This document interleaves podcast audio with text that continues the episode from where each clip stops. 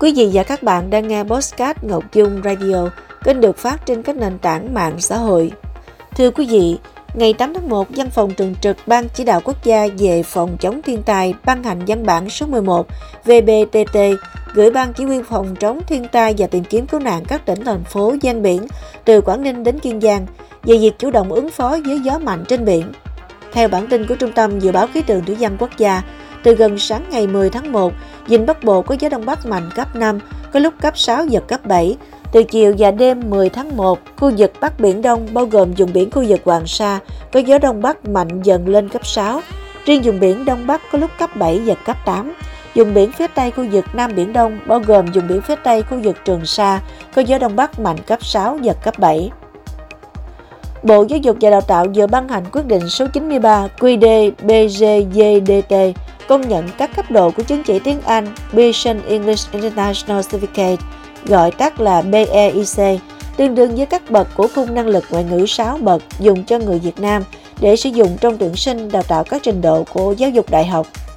Mức độ tương đương cụ thể như sau: sơ cấp bậc 1, bậc 2 của khung năng lực ngoại ngữ Việt Nam tương đương level A1, level 1 của chứng chỉ BEIC, trung cấp bậc 3, bậc 4 tương đương trình độ Level 2, Level 3 của chứng chỉ BEIC cao cấp, bậc 5, bậc 6 tương đương Level 4, Level 5 của chứng chỉ BEIC. Như vậy, ngoài các chuẩn tiếng Anh đã quen thuộc tại Việt Nam như IELTS và TOEFL, điểm thi chứng chỉ tiếng Anh quốc tế BEIC chính thức được sử dụng cho các mục đích tuyển sinh và đào tạo ở bậc đại học cũng như có thể được áp dụng làm chuẩn năng lực tiếng Anh cho học sinh sinh viên ở các bậc phổ thông sau đại học. Bộ Giáo dục và Đào tạo yêu cầu không thực hiện đào tạo từ xa đối với các ngành thuộc lĩnh vực sức khỏe, có cấp chứng chỉ hành nghề và nhóm ngành đào tạo giáo viên. Đây là điểm mới đáng chú ý trong thông tư số 28-2023 TT-BGDT về quy chế đào tạo từ xa trình độ đại học do Bộ Giáo dục và Đào tạo vừa ban hành.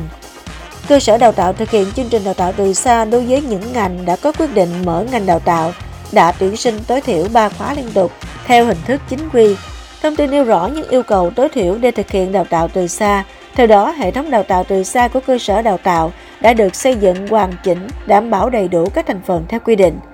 Chương trình đào tạo từ xa đã được xây dựng, thẩm định và ban hành theo quy định về chuẩn chương trình đào tạo. Các cơ sở phải đảm bảo đầy đủ cơ sở vật chất, thiết bị, thư viện, học liệu để triển khai thực hiện chương trình đào tạo từ xa.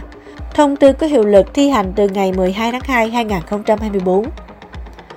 Chào đón năm mới 2024, Bộ Thông tin và Truyền thông đã phát hành bộ tem Tết Giáp Thìn gồm hai mẫu tem và một block thể hiện hình ảnh con rồng, con giáp thứ năm trong 12 con giáp.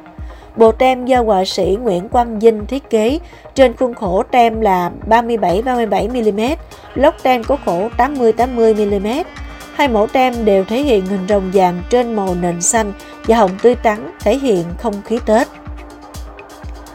Liên quan đến việc cơ quan quản lý hàng không Liên bang Mỹ FAA đang yêu cầu kiểm tra ngay lập tức khoảng 171 máy bay Boeing 737 MAX 9 trước khi cho phép bay trở lại sau sự cố cửa sổ một chiếc máy bay của hãng Alaska Airlines bị bung. Bị bung, đại diện Cục Hàng không cho biết hiện Việt Nam chưa có hãng nào khai thác máy bay B737 MAX gồm cả máy bay B737 MAX 9. Với các máy bay đến Việt Nam, có một số hãng hàng không có sử dụng B737 MAX như Singapore Airlines, China Southern Airlines. Phía Cục Hàng không Việt Nam thông tin thêm FAA đã có thông báo cho nhà chức trách hàng không các quốc gia về việc này và mời đại diện Cục Hàng không Việt Nam tham gia một cuộc online để thông báo và cập nhật một số thông tin về sự việc. Thông tin Cục Du lịch Quốc gia Việt Nam, Bộ Văn hóa Thể thao và Du lịch cho thấy, năm 2023, là một năm phục hồi mạnh mẽ của du lịch Việt Nam.